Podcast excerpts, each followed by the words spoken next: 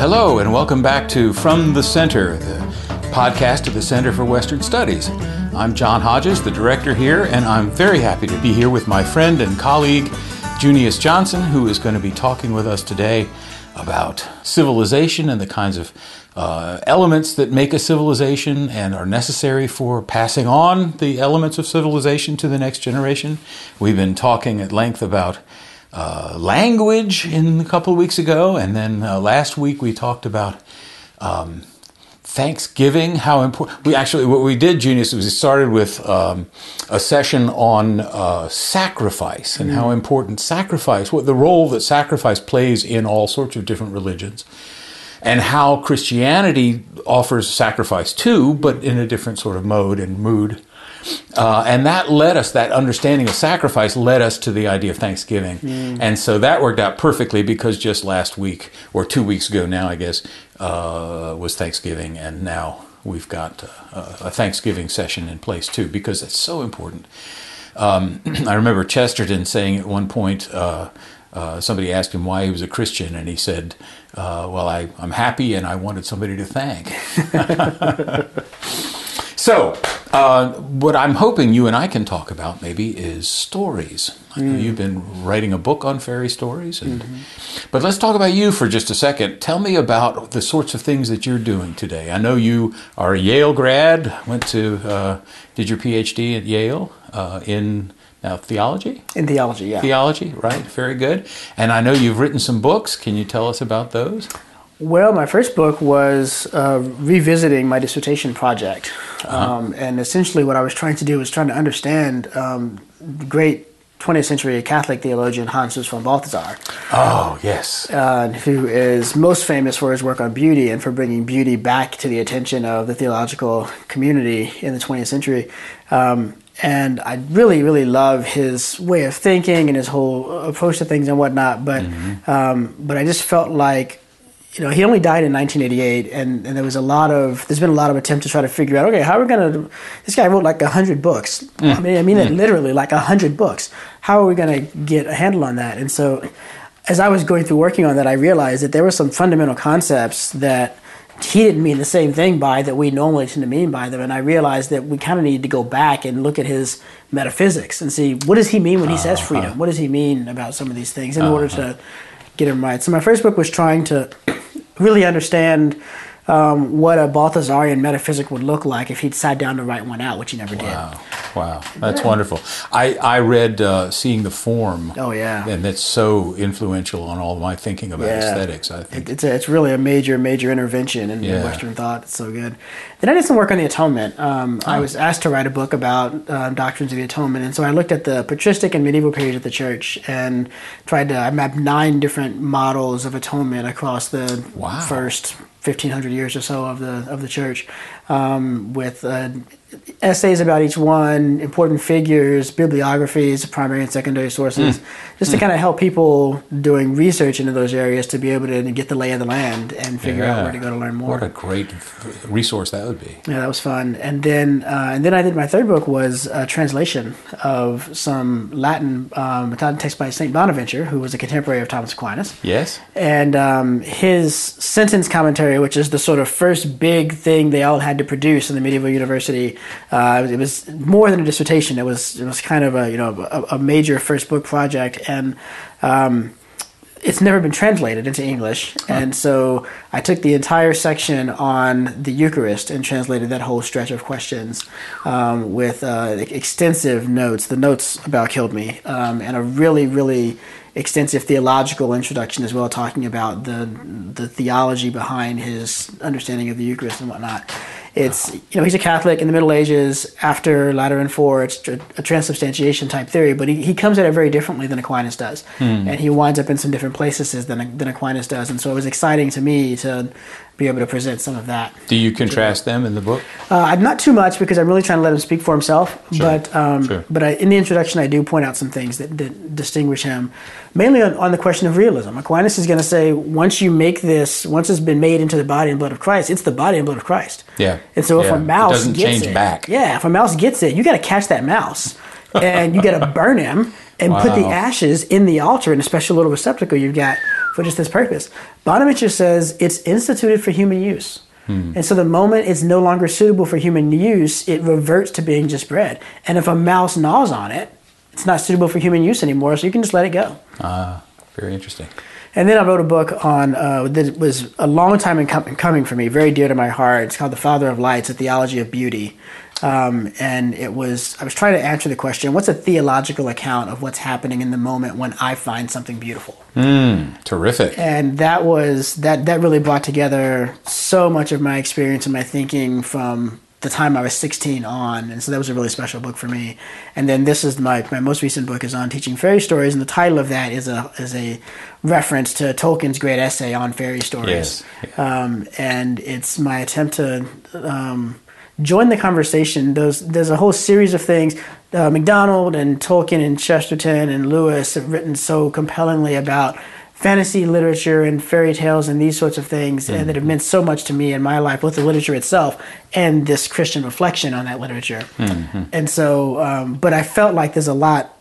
There was a lot more to say than where they got to. They were blazing the trail, but there's you know there's more to work to do still. So this is my attempt to take up the baton from them and and move that ball down the field a Oh, bit that's further. wonderful.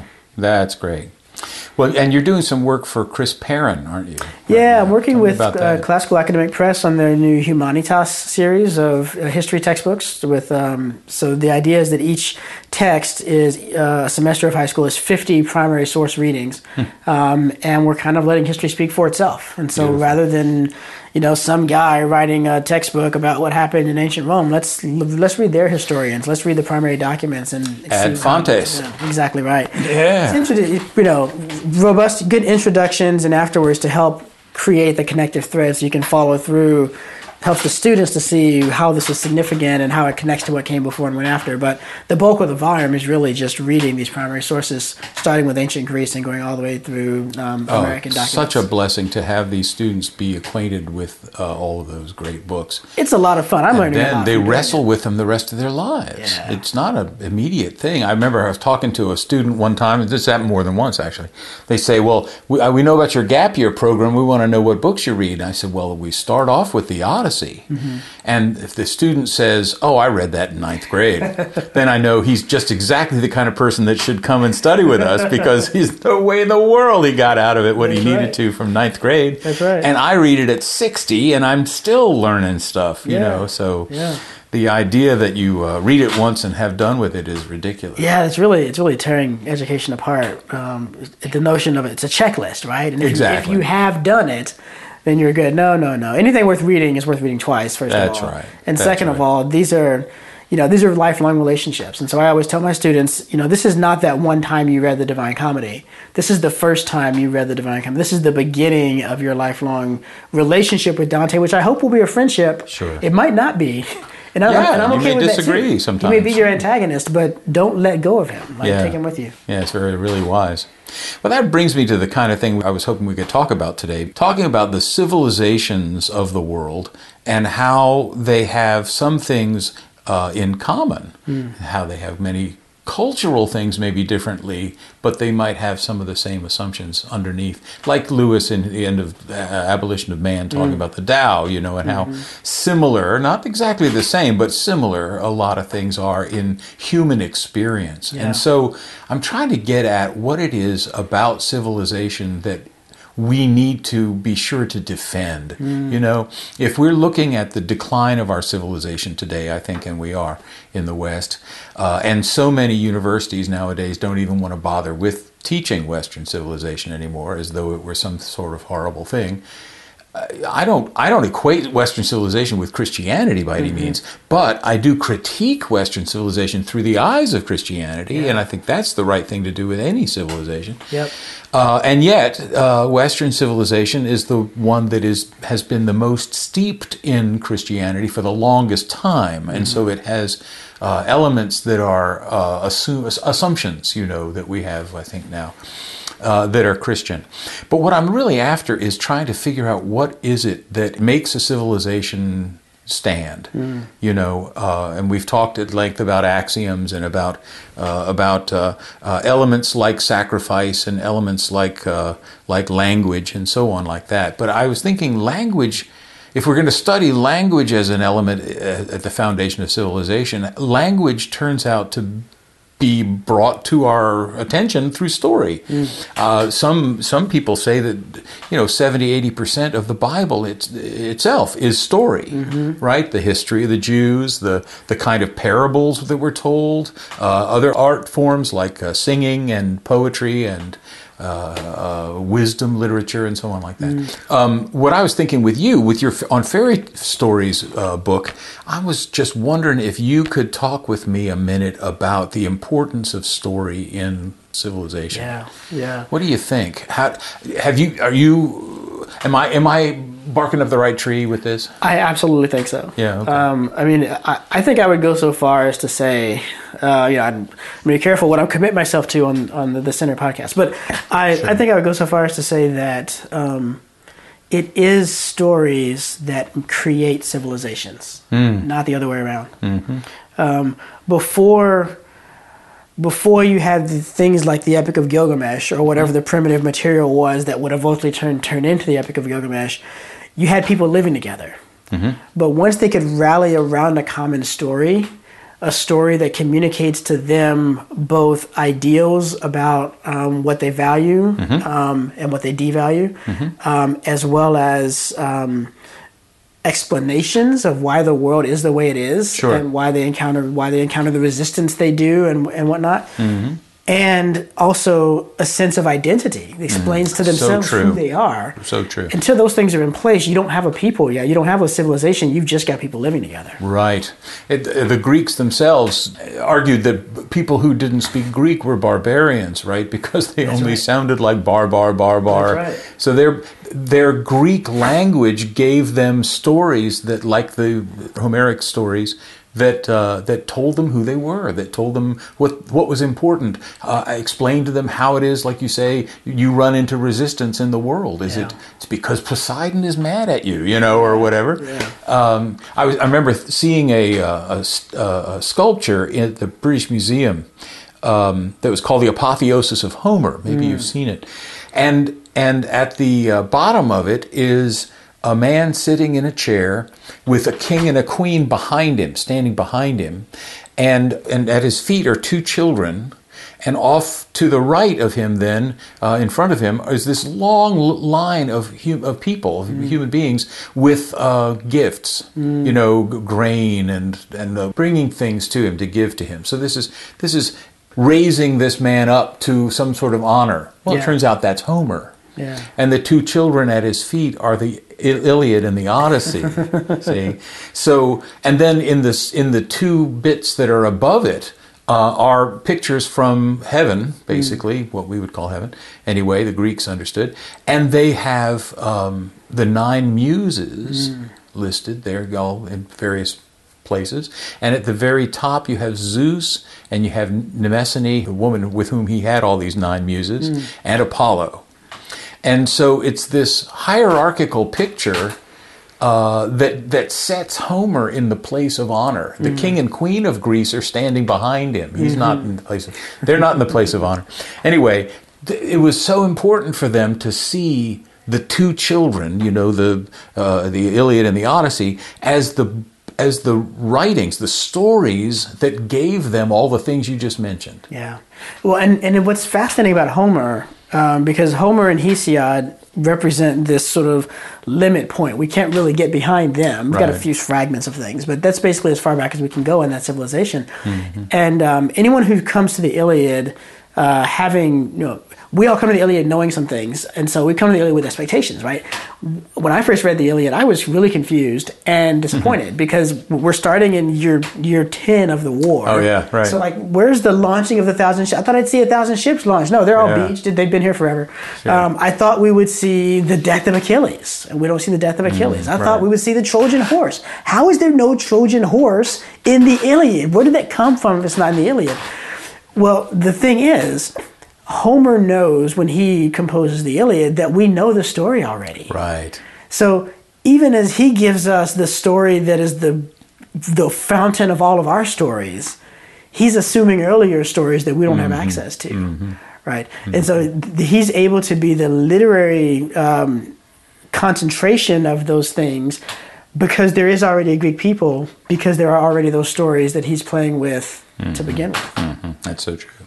So he's really uh, bringing a kind of glue to their to Yeah. their life. He's bringing all the pieces together, and Well, and one thing to note about the Iliad um, is that it's trying to explain something. Because there has been a fall in Greek civilization already. The Minoan civilization has passed, Right. but there also was there was a regression technologically, um, and they're so they're living in kind of a dark age when Homer's writing, looking back on this glorious past. And so the Trojan War explains how we wound up here because all of the heroes died. It ends the age of heroes. And you can see evidence of this. Homer doesn't know what chariots are for.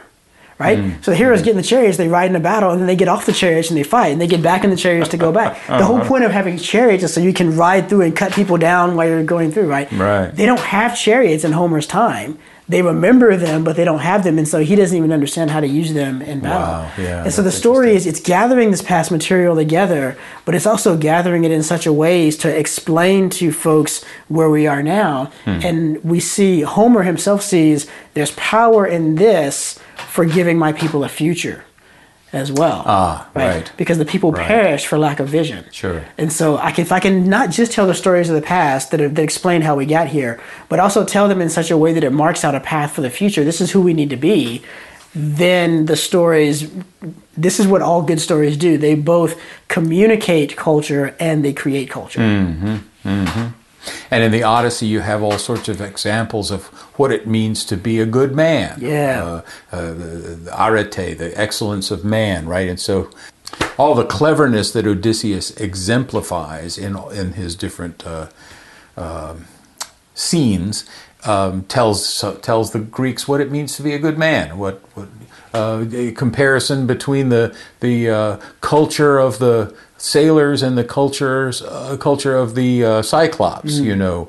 Uh, with one eye, that so you have a sense of what not to be too, right? Yeah. Don't let this happen to you, kind of thing. The reason I like having those books read, apart from just the fact that they need to be read, they're just knockout good stories, uh, is that I want my students to realize the effect of stories on our civilization so that the Bible actually comes to become our book to build a civilization on, you know. Yeah, that's right. One of the things that also has to happen in the Odyssey is that Homer's got to correct himself a bit. Um, You know, 20 years on, or however long it was later, um, he's looking back and he's looking at his Achilles, and everyone's loving Achilles and whatnot. And so he says, I've got to bring Achilles back, and I've got Achilles say it would be better to be a slave in the land of the living than to rule in the land of the dead. Yes. The thing that I sold it all for, that eternal glory, which he has demonstrably gotten. We're still talking about Achilles 3,000 years on. That Achilles himself, now that he's experienced the underworld, would say, it wasn't worth it. I made the wrong choice. That's interesting. Yeah, yeah, very good. Well, in your book, let me turn to your book here. I got a few places I'd like to bring up because I thought they were so interesting. Uh, in chapter three, you start off by talking about your own reading experiences, and you talk about how you enjoyed books as a child and, and all that. But then when you got to school and they told you you needed to read these books, you didn't want to. That's right. What tell us about what your experience with all Yeah, that? Yeah, so I in other words, what what's going wrong with education that it would make Yeah, that and problem? I, I was in public education. I think that's an important background for this. Um, and um, you know, they had their they had their canon of books that it was important for you know young children to read in middle school and, and high school and whatnot. And um, and it seemed to be the case. The best I could d- discern from what was being handed to us was that they thought that we were all way too flighty, and we needed to have our feet firmly anchored in the ground. We needed to face facts and enjoy, you know understand reality. So it was constant a stream of you know young boy who has a very difficult life, living on the frontier or whatever, meets and builds an animal and it becomes his best friend and he loves the animal, and then the animal dies. You know, it's all this. Right, all, they call them right. How coming of age feel about it? stories. Uh-huh. But what it means to come of age is to lose the thing you love. Oof. It means to recognize that the world is not a magical place and that you have responsibilities in it, and it's you got to let go of those childish things and, and take up your hammer and get to work. Well, as a as a young man growing up in uh, very difficult circumstances, um, struggling to believe that life was worth living at all, that was exactly the wrong thing for me. Um, I needed I needed a story to show me a way to live, not to put deposit me back in the same an unbearable heaviness that I lived in every day anyway. Well, do you think the, the do you think the idea was? I'm trying to give them the benefit of the doubt. Do you think the idea was that by by giving you Faulkner or giving you uh, old Yeller or whatever it was you read, uh, they they were kind of giving you a, a, a, sympathetic view of your own life. That is, yes, this has happened to other people before, and you've gotten through it, or something. That's that's, that that's quite possibly true. That, that's quite probably what, what underlies it. But here's what here's where I think the, the misstep was. Yeah. There was no transcendence in any of these stories. Right. Gotcha. And so there was nothing to hope for. Yeah. Right. Okay. So this guy, he he made it through. He lost his deer, the yearling, right? Yeah. And he grew up to become a guy who could run his farm and raise children.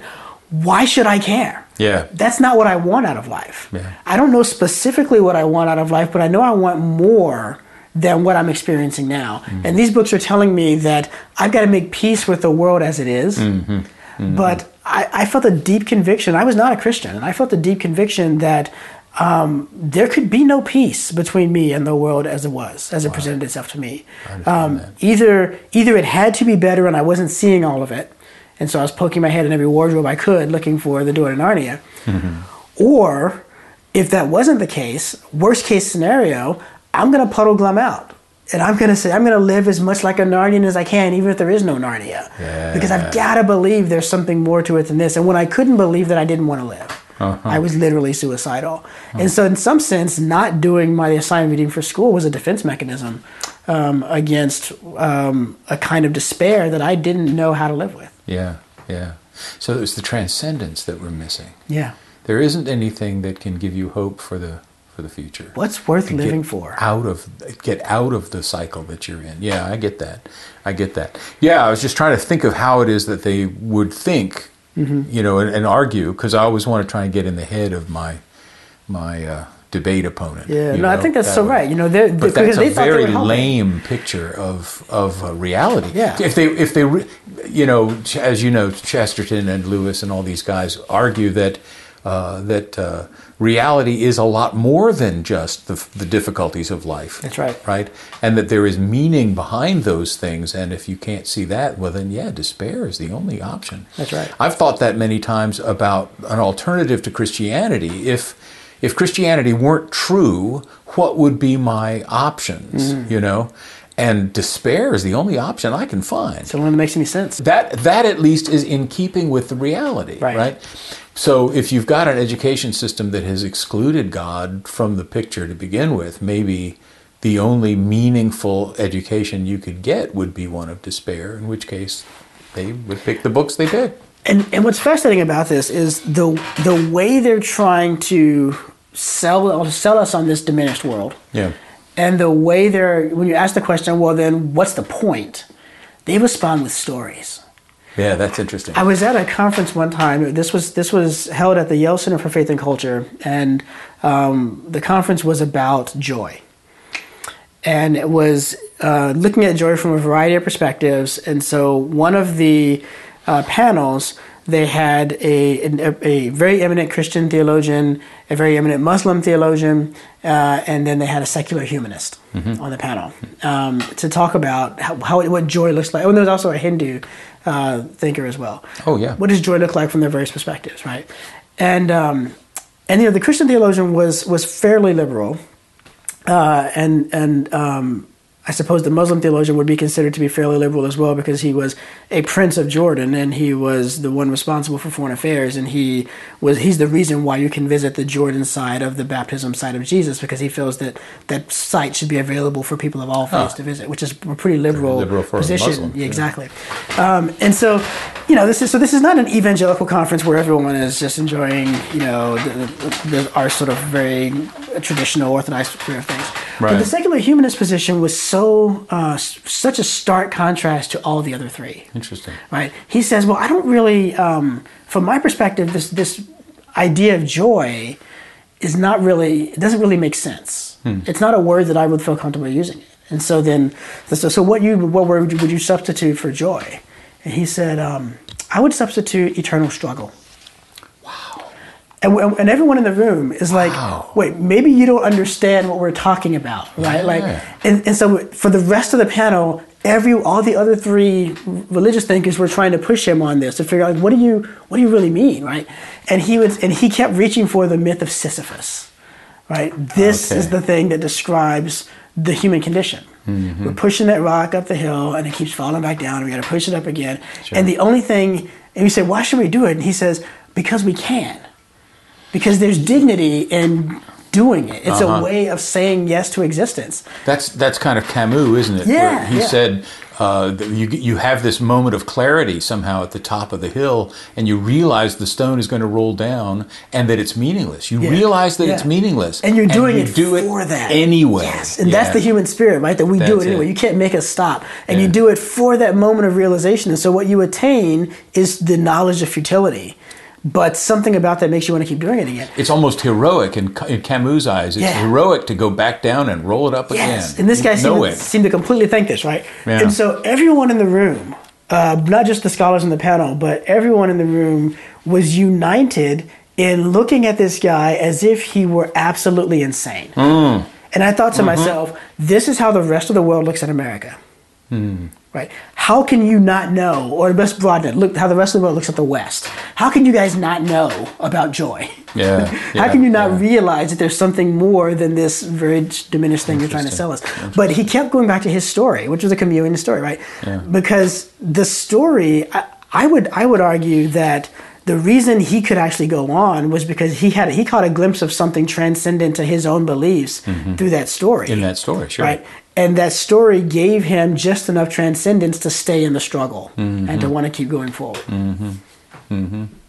And he would think of himself as being very realistic That's in the right. way that your, right. teachers were. And he would say things like, "Well, well, you know, it would be. I mean, yeah, sure, it would be great if these religious things were true, but you know, we've got to deal with the world we've got, Yeah, and, and exactly. that's what the virtue is: is dealing with what's in front of us. It's interesting that the division in the debate there, division was between those who were at least religious Yep. and those and the one who wasn't. That's right. Yeah, because all of them are attempting to get at something transcendent, even the Hindus, right? Yeah. So, yeah, yeah, that's fascinating. Wow. So, but it- but in spite of all that, the story is the way that the idea gets embodied, doesn't it? And That's it gets right. transferred, and it's through that story that he was able to make sense of even his own theology. And that's why I had to say no to the books. I felt that I had to say no to the books. I didn't have to. There's other ways, but I felt at the time, you know, come on, I'm 12, right? What do I know? Right, That right. I had to say no to them because I felt like giving them my time and attention was making them more real. Hmm. And I was I was devoted to denying a world of that sort, and so Mm-hmm. that meant that I sucked myself into fantasy and science fiction because it told me about worlds where magic was real. Oh, yeah. it told me about worlds where what I could do with my hands wasn't the limit of what could be done. Lovely. Right. Great and way so to say that. I spent time there. You know, it reminds me when I was a teenager, I worked at the movie theater. Did And uh, during that time, uh, the movie Titanic came out. oh yeah. And I was working at the secondhand theater, so you know, folks would like the dollar theater, right? And, and so these these a couple of girls would come every day after school to watch Titanic. Really. After about the tenth time they showed up, I finally asked them because I was you know t- tearing their tickets, and I said, "Why do you why do you come here every day to watch the same movie?" And what they said to me has stuck with me my whole life. They said, "The more times we watch it, the longer those two characters get to be together. Because while we're watching the movie, they get to be together. We, by our, they, and I'm going beyond what they said. That's all they Oh, said. But I'm going to interpret it a little further. Wow. Our attention is creating a space for these characters to exist together. Incredible. For that happiness. Yeah. And that is the happiness in the movie that we long for. Yes. And we want us. oh, that's marvelous. And we have to uh, experience the ending each time. Yeah. But then we come back so we can watch it again for the, oh, that's amazing. That's amazing. So, so somehow the, the reality of that romance is made possible by our paying attention to it. That's right. In, as an audience member. That's right. Gee whiz, that's wonderful. What kinds of books did you read when you were 12 that you really got into? Do you remember? Narnia. Narnia, um, yeah. Mm-hmm. Narnia is ground zero of my imagination. I was uh, Lion, the Witch, and the Wardrobe was read to me when I was uh, in kindergarten, and I've been reading it uh, incessantly ever since. That's uh, great. I've, I don't know how many times I've read each of the Narnia books. Conservatively, minimum minimum thirty. Man, um, goodness gracious. At one point, I, I even you know I would tell people I think every adult has an obligation to read Narnia at least once a, once every two years to stay in touch with the childlike part of their heart. Oh, I love it. So that was huge. Um, and then I loved because of Narnia. I love fantasy. Um, I spent a lot of time reading the uh, Dungeons and Dragons novels. Oh, sure. sort of which- Shannara. Yeah, the, that kind of that well, that's kind of the? Terry Brooks, um, and he's got his whole thing, but kind of adjacent to that, right? Okay. And guys, you know, if you're listening to this at home looking for book suggestions, do not read the Dungeons and Dragons novels. They're not good books. Are they not good? I They're haven't no read those whatsoever. So you're not talking about Terry Brooks. I'm not talking about Terry Brooks. Okay. No, Brooks gets a pass. Um, but I mean, I, I read. I had 67. I, I owned. I owned 60 of them when I was a Great kid. Scott. Um, and I would. I would save up my money. And every once a month they'd release a new book, and I'd ride my bike to the mall, and I'd go to Waldenbooks, which is a chain that we had back then in the 80s, and I would pay my five dollars and twenty five cents with tax to buy the new paperback, and I'd come home and I would read it very carefully so that the, the binding didn't break, and Oh, yeah. you know I would I would keep keep my hands dry so that I didn't discolor the pages with the oils from my hands and whatnot. Wonderful. They were not good at all, but what they offered me was um, an unapologetic allegiance to magic and dragons. Love it. Right. Uh, the world was a place of monsters and heroes. Yeah. And there was magic, and that meant that you could radically alter your circumstances. Wow. Wow. Yeah. I know you're uh, I know you're familiar with uh, with Chesterton's orthodoxy, Hmm. And that wonderful chapter in there about the ethics of elf land. Yeah. I've always been so impressed with that, where he talks about how uh, fairy tales are for the purpose of making us see the the real world Yes. rightly. Yes. you know, Uh, what does he say? Uh, fairy tales, rivers run with wine, so that we might always be astonished to find rivers running with water That's right. we take things for granted in our our normal world here, but once you've got that in your mind, don't you think it spills over into your the way you look at the rest of the world? One hundred percent. Um, That was one of the things that I most loved about it growing up was that I've I felt more magical because I had these stories in my heart. You know, yeah, no one. Uh-huh. else knew what I was up to, but I knew what I was trying to do, and and that made sense to me. Did you ever write any stories of your own? I did, yeah, you, right? yeah, I did. Um, I, I wrote it all the time. Oh, that's um, right. I had a, I sat at the typewriter, and I was I was always working on some novel or other. Um, that started because when I got to the end of the last battle, and Lewis says, you know, that was the first page of a book where every chapter was better than the one that came before it. Um, I was angry. I mean, I was really mad at him because I wanted to read that book. Yeah. And I knew there weren't any more books. And so I went to my mom and I was like, Mom, I'm mad. Like, look what he said. Right. And and she um, she said one of probably the most important things she ever said to me when I told her, you know, I'm why are you mad? Well, I'm mad because I want to read this that book he's talking about. And she says, Why don't you write it? Brilliant! Yeah, right? What a great mother. Perfect parenting. So I, Oh, so I went back to the typewriter right then and I sat down and I started writing. Oh, and I've never stopped. I have stopped trying to write that story. I now understand why Lewis didn't write it. but but I've never stopped writing. That's Um, wonderful. yeah. What a great, great way to parent. Yeah. I love that. Well, let me pick up another spot you had in the book here. You were talking about education. This is chapter six in your book. You're talking about education and how important it is at the grammar and logic levels. Uh, I'm just quoting you here. At the grammar and logic levels, our task is to preserve the wonder still in their hearts because it's still there, right at that young age. But then in the next paragraph, you say when you come to the rhetoric level, uh, and for those of you who are not affi- uh, uh, familiar with uh, the kind of traditional classical education that's been happening in the last, oh, I don't know, 30 years or so. Uh, we were told by uh, Dorothy Sayers about how the, the elementary school years, the, the or grammar school years, were uh, uh, easily affiliated with um, with grammar, and the logic uh, logic uh, studies were best for the junior high school kind of age years, and then the rhetoric level at the in the senior high school. Now, most schools have adopted that to a degree, and then gone beyond that and started to see how important not only the trivium is, but the quadrivium, and also a lot of other modifications. So I'm not trying to dictate that. And Sayers herself, I don't think even intended to dictate that, but that's what you're talking about here. Um, at the elementary school and the middle school years, you know, uh, uh, the grammar and logic levels, they still have a sense of wonder in Yeah. their in their childlike hearts. But at the rhetoric level, when they get into high school, that shifts, you say, somewhat. The teenage years, I'm quoting you here, can be years of disillusionment, and increasingly the curriculum is pitting the students against the disenchantment of modernism, modernism and postmodernism. At this level, the task becomes the reinstatement of the students' minds and hearts. Can Can you expand on that a little? Yeah, you know, if you think about um, a lot of curricula, we might let kids read Narnia in the elementary school. Maybe they can read The Hobbit in sixth grade or something like that. Right. By the time you get to seventh grade, um, you've got to start dealing with a lot of the books that are important that you you know they couldn't deal with when they were younger because they were thematically inappropriate, um, and because Sure. it would it would frankly be a form of child abuse to ask Right. an elementary school child to read Faulkner. Uh, Yeah, sure. but so so we, you know we're just trying to get them through the reading list, and these are the things they need to know, and trying to get them to understand human history. And you come into modernism, and it's and it's this diatribe against transcendence, and and sometimes even against beauty.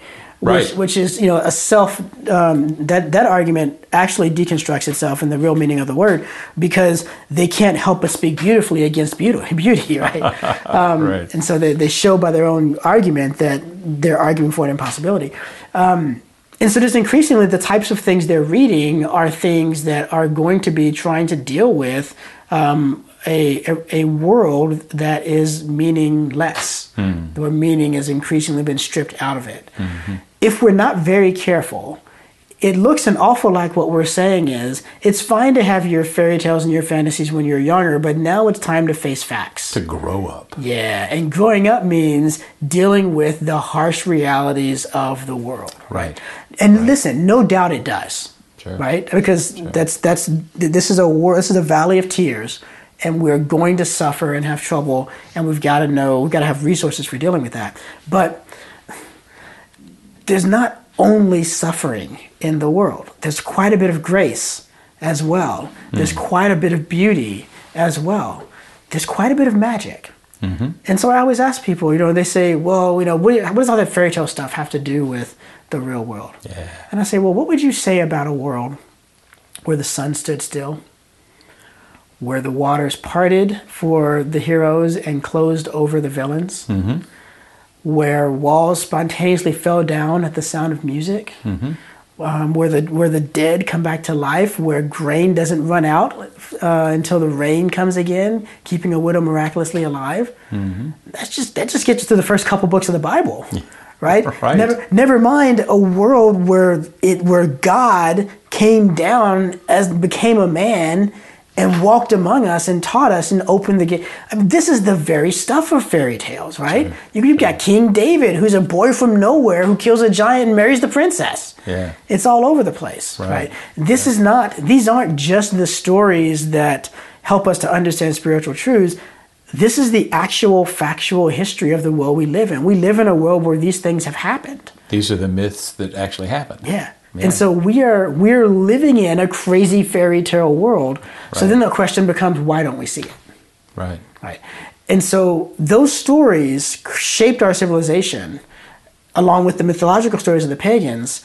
What they all have in common is the belief that what we see of reality is just the tip of the iceberg. Mm-hmm. And the real stuff is happening under the surface, right? Mm-hmm. Why is it? Yes, of course, there's a reason why it's, it's raining because you know the water cycle, or whatever. But also, some god did that, right? Um, Sure. and so now we have stories that tell us that the universe is the type of thing that doesn't need any outside influence, doesn't need mm-hmm. anyone to wind it up, mm-hmm. and that actually is such that if someone from outside were to do anything to it, it would be interference, it would be fiddling, mm-hmm. right? Who are you to meddle? In the universe, let it run its course. It's self starting and it will bring itself logically to its own conclusion. But over the course of that, which is which is heat death, right? Where every right. molecule molecule is so far spread out that nothing can be anything anymore. Absolute right? zero. So, but in the meantime, everything will take place, and there'll be all these beautiful things, and it will have been worth it uh, because all these things happen. Although there'll be no one to think it was worth it because there won't be anyone. it's another story Yeah. right? And uh, this is they're they're doing the same thing. So here's here's a big point. Maybe this is what I would need to say on this on this uh, conversation today. Science is not the successor. Um, science is not what replaces mythology in our society. Science is our mythology. Mythology is a story you tell yourself about the world to give yourself the impression that you understand why the world works the way it does. Right. That's what science is for us. We know it's wrong.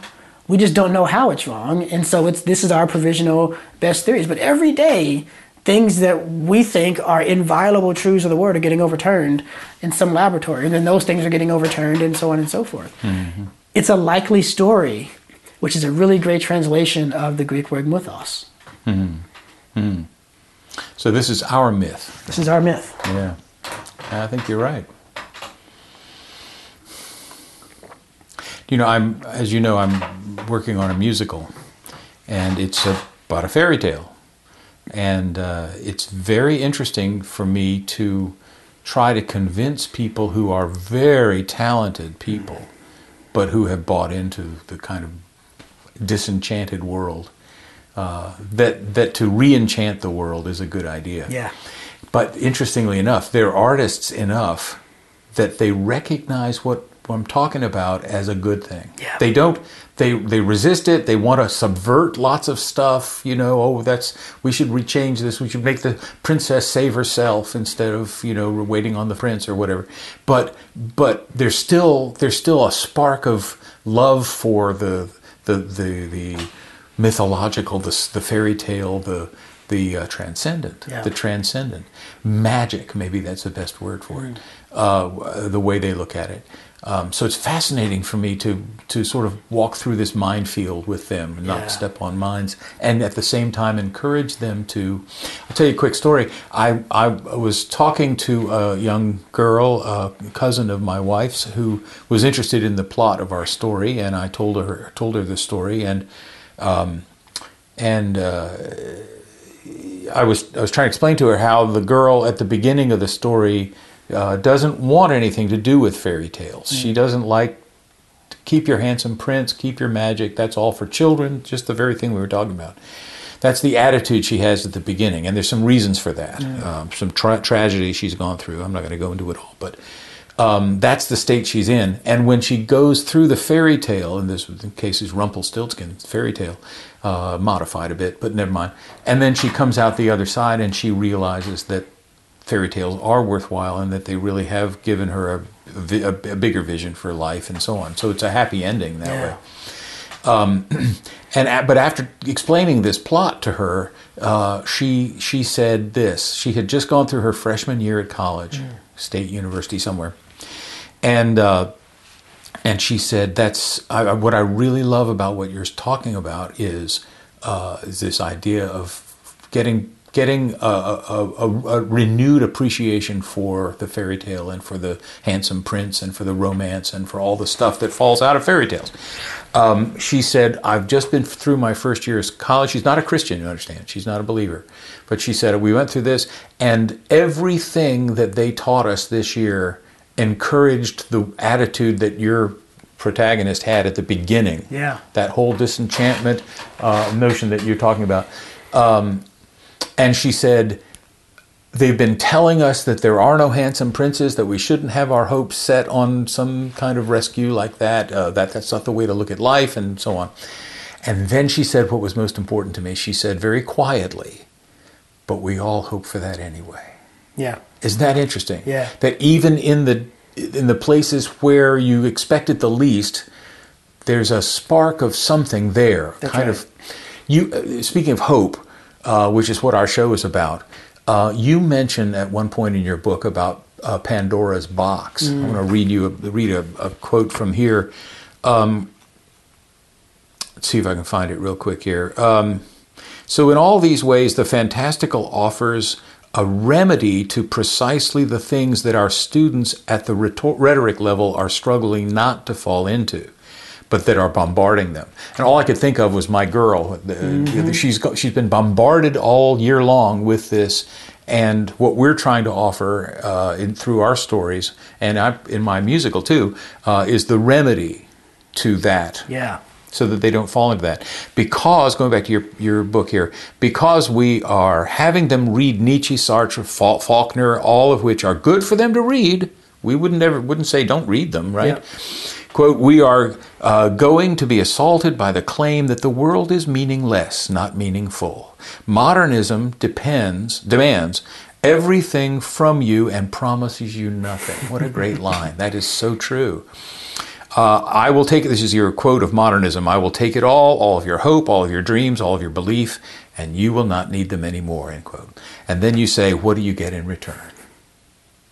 Despair. Yeah. Just the thing we're talking about, despair. And then you mentioned Pandora's box. It is Pandora's box. Everything that's left in the box entered the world.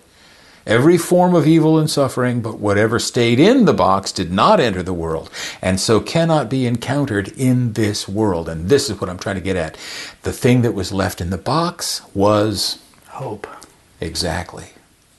Yeah. And that's the one thing, going by the myth, that we can't access somehow in this world. Right. And so, as long as the world is disenchanted that way, as long as we're not seeing anything transcendent, we are separated from any hope. Yep. And without hope, um, our hearts will age and die. Um, humans cannot live without hope. These three remain faith, hope, and love, the Right. theological virtues. Right. These are basic to human existence. And I'll, and I'll tell you what we're finding. Um, and you can see it over and over again. The civilizations go from uh, innocence to experience to sophistication and then death. Is that uh, if you take away every hope from the people, they'll invent new ones. And if and the more you try to bottle it up, the more it'll come out somewhere else. And eventually, the hope that cannot be assimilated into your dying culture, your dying society, your dying civilization, will become the seed of the next civilization that will replace you. Wow. Huh. Can you give us some examples of that? Do you? Let's let's let's take this the easiest case of transfer that we have um, historically, which is from pagan Rome to Christianity. Um, and the privileged moment is um, Augustine's City of God, because the sack of Rome happens, which is not the fall of Rome. Um, but in this moment, um, Roman religion uh, and Roman society in general, increasingly Roman religion had been shifting away from the old gods into the emperor cult. And it was, and so increasingly the cult of the emperor was, was dominating public religion. Um, and Christianity comes on the scene, and Constantine comes on the scene, and whatnot, and you see this sort of waffling back and forth. And so, as, as pagan Rome is trying to hold on, what they're trying to hold on to is um, this sense of um, destiny that we have a destiny as a people. Um, it is it is our fate to rule the world. Our job is to give the world order and laws. And increasingly, over the past 50 years, you know, from the from the middle of the fourth century through the sack of Rome, they're watching that that fall apart. Right? We can't give order to Britain. We can't give order to um, all of the regions that are now Germany, Central Europe, France, that sort of a thing. Um, we can't impose order here at home. We can't even keep uh, order within the empire. Within our own people, Right? The right. Roman emperor doesn't even live in Rome. The Eastern Empire is separated off and is doing its own thing. Their emperor is bribing Attila the Hun to attack us and leave him alone. Yeah. Right. Um, and and there's there's this this lack of uh, a failure in the belief that um, a pax romana can ultimately be the solution to the world's problems. Um, so the people because the people of every new civilization are the remains of a people of some past civilization. It's not like new people get created to make new civilizations, right? And so the, the people began to realize that there is no salvation in Zeus. There is no salvation in the emperor. Um, the emperor is a child, and and he's a puppet, and we've had ten emperors in the last twenty years Right. right? Um, the hope, the spark of hope dies. Right at the same moment the spark of hope is dying, people like St. Augustine pick it up and say, everything you were looking for over there is over here in the kingdom of God. And so what you have is you have uh, the Roman Empire doesn't so much die as it does um, hand itself over to the Catholic Church, the Roman Catholic Church, because what it does is it says we no longer have enough hope as a culture to continue with any sense of identity. Um, here's the hope we can find. And this is why it's so weird. This is why you can't find a fall of Rome. Because the um, the seed that grew grew up in the old empire and it grew to maturity in a way that normally you don't have. Normally, there's a bit more separation between Uh-huh. the former civilization and the next civilization, and conquest, military conquest, exactly. brings that about, right? Because you raze all the stuff, you destroy their temples, you erase their cultural heritage, and then superimpose your own. Like the Punic War. Yeah. Here, there's coexistence. Yeah, And right. here they grow along together, and at some point, the people have to make a choice. And that means that on the other side of that choice, when they've decided that we're new Romans and not old, Romans, we're Roman Catholics and not Roman pagans, Mm-hmm. there's, it's still possible to look back and say, but that's our history too. Mm-hmm. That's who we were. That same kind of continuity is it's sort of like what happened with Roman Greece, where listen, we're gonna we're gonna conquer you, but instead of destroying your civilization, we're gonna take it over. We're to absorb it. We're gonna make it our own, right? Right. And just change all the names to Yeah, protect the right. innocent. Jupiter instead of Zeus. And Yeah, to protect the innocent. and that's why this is this is what I really bring it home for the center. That's why there's Western civilization, Mm-hmm.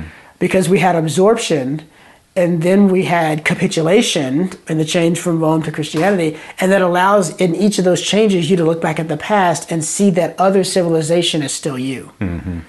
And uh, so now we have that model, and going forward as the as the new nation states of Europe emerge in the Middle Ages, and you get all these other tribes, non-Roman tribes, coming in and being grafted in.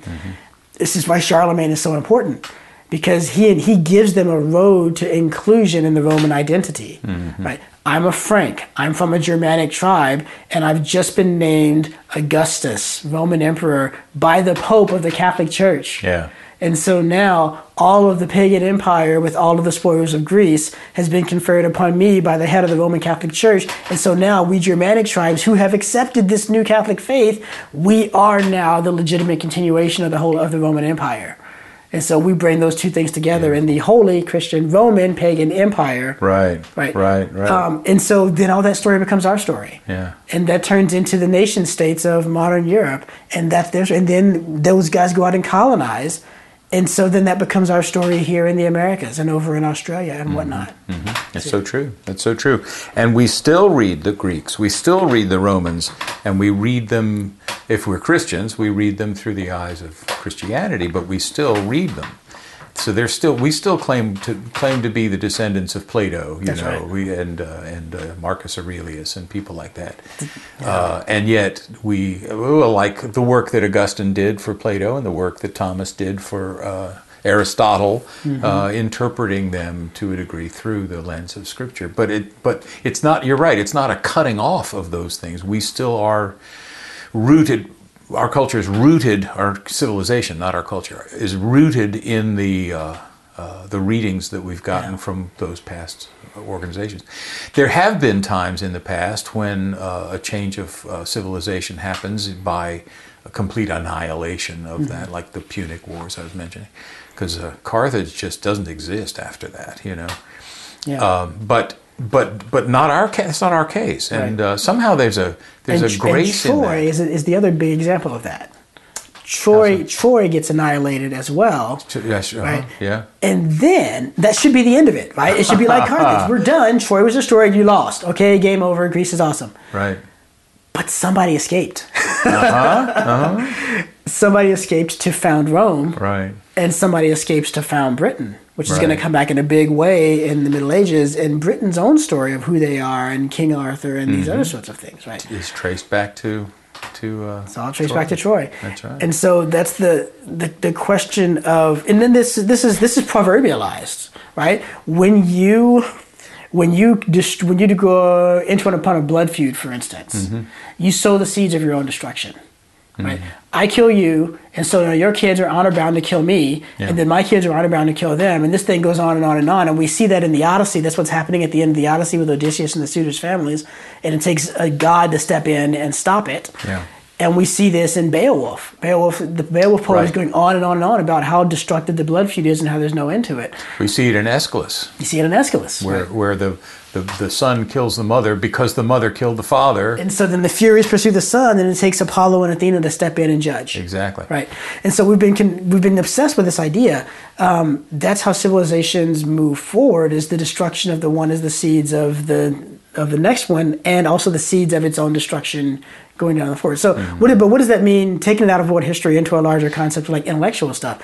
Well, it means that what we see happening in modernism and postmodernism is exactly the same type of thing that we used to do with armies, which is you take the stories and you criticize the stories, you, you mm-hmm, mm-hmm. critique the stories, you problematize the stories in order to undercut their authority mm-hmm. because you don't want the identity they're asking you to have. And those stories were holding the group together. They were. Yeah. And so if we don't want to be Christians, we've got to rewrite the story so that there's room to be secular. Mm-hmm. But then how do you glue those things back together and how do you communicate that to make sure that your kids are going to be the same sort of enlightened secularists that you are? Mm-hmm. You've got to have new stories. Right? And so Cinderella's problematic, they would say, because of all these things. But we also love it.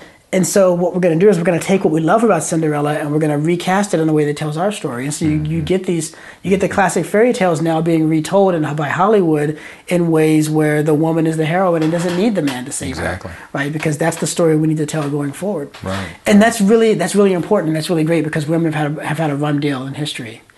But we have to remember that the princess doesn't represent women. The princess represents all of us. Exactly. And what The if we all do need someone to come in and rescue us? What if we find by repeated efforts over and over again that we can't save ourselves? That World War One can't save us, and World War Two can't save us, and Russia can't save us, and America can't save us. Will our stories have space for us to recognize that we need to look for salvation from outside of our current sphere? Increasingly not, because we don't believe that there's anything we can't do if we work together. Right. And that's the biggest lie humanism ever That's told. hu- humanism, op- the optimism of humanism. Yeah, secular humanism that the causal powers of humans collected over time is infinite. It just isn't. Right. Yeah. Yeah. So true. I was thinking about what you said a little bit ago about uh, uh, about the law, the uh, in, under the Romans, that uh, uh, the assumption was that the law somehow would put everything right, and and uh, as you were saying that, I was thinking about the Norse mythologies where Odin is the lawgiver and gets basically trapped up in his own, tricked up in his own laws. The, the more laws he made, the more tangled the web is, and the more impossible it is to break free. And Right. there's something that that that that Norse mythology understood about the nature of law that was important. Uh, and then I think, of course, the Christian biblical picture of the law is that way too. That um, you know, the law that we we are given by God is not intended for us to be able to manage on our own, to fulfill on our own. In fact, if it has a a message, it's that you it's far more profound than you think, and you Yeah. can't reach it even if you had a thousand lifetimes. Yeah. So some would respond with despair there, but Mm-hmm. that's the beauty of the gospel that there's a that there's one who kept the law for us, right? Yeah. So there's a way out, and that that you know that that story, that story, being the true story, mind you, but still a story, uh, is the one that I have. Uh, how can I put this? I've read a lot of other stories. I've read Hindu scriptures, I've read Confucius, I've read Nietzsche, I've read Plato, I've read a lot of people along the way, and um, and I've never seen anything that would touch the gospel story that way. Yeah. Uh, you think about think about uh, if you have any doubts about the faith, um, and I think all of us do occasionally. Um, all I can hear in my head is Jesus asking Peter, "Are you going to leave me too?" You know, Yeah. and Peter says, "Where can I go?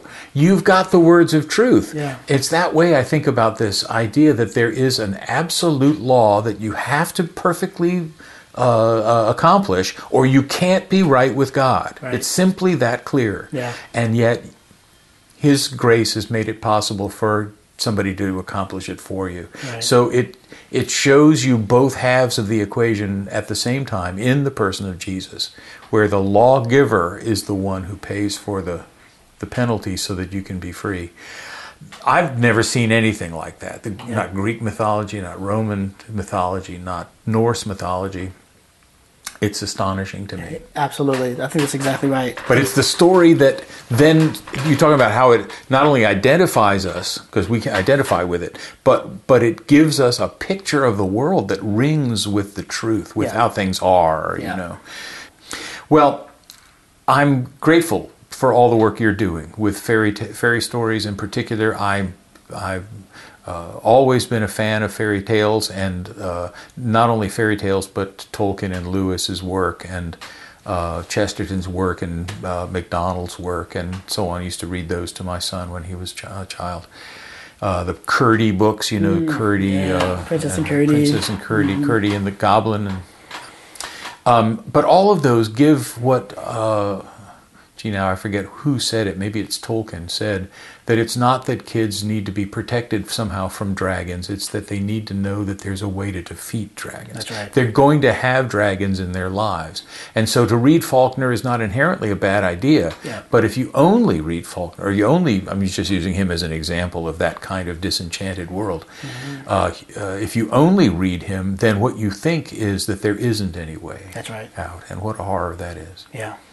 And it's not true. That's the point, isn't it? If you you say you're, I'm giving you realism, I'm giving you real, but it's not real. That's That's, right. not. It's only a part of the story. It's not the whole story. That's right. The world, uh, we see the world through weird eyes. Our, our eyes are funhouse mirrors because they've been warped by sin. And so everything is distorted, but that's the only way we've ever seen it. And so it looks normal to us. And so if someone wants to show us the way the world is, they've got to show it to us through an inverted funhouse mirror that re-distorts it in all the opposite ways to how we distort it so that it mm-hmm. seems right. And to us, it would look like the weirdest thing in the mm-hmm. world, mm-hmm. right? But that's what it actually looks like. And I think that's what fairyland does. I think that's what fantasy stories do. I think that's what all good stories do mm. is they they they distort the world in order to show us the world more truly. Beautiful. Wow, that's a great place to stop. Well, we thank you for taking the time to talk to us today. Thanks, I hope we'll do fun. some more of this down the road. Um, and uh, we would love to have any of you uh, engage with us by sending uh, an email to us at director at centerws.com, and we would be very happy to read your letters uh, on future episodes and discuss the concerns, the questions, the uh, comments that you have about this particular podcast or any of our past ones. We thank you, uh, Junius, for coming to join us, and we look forward to a time in the future when we will uh, do some more. Thank you all for listening, and we'll see you again next time.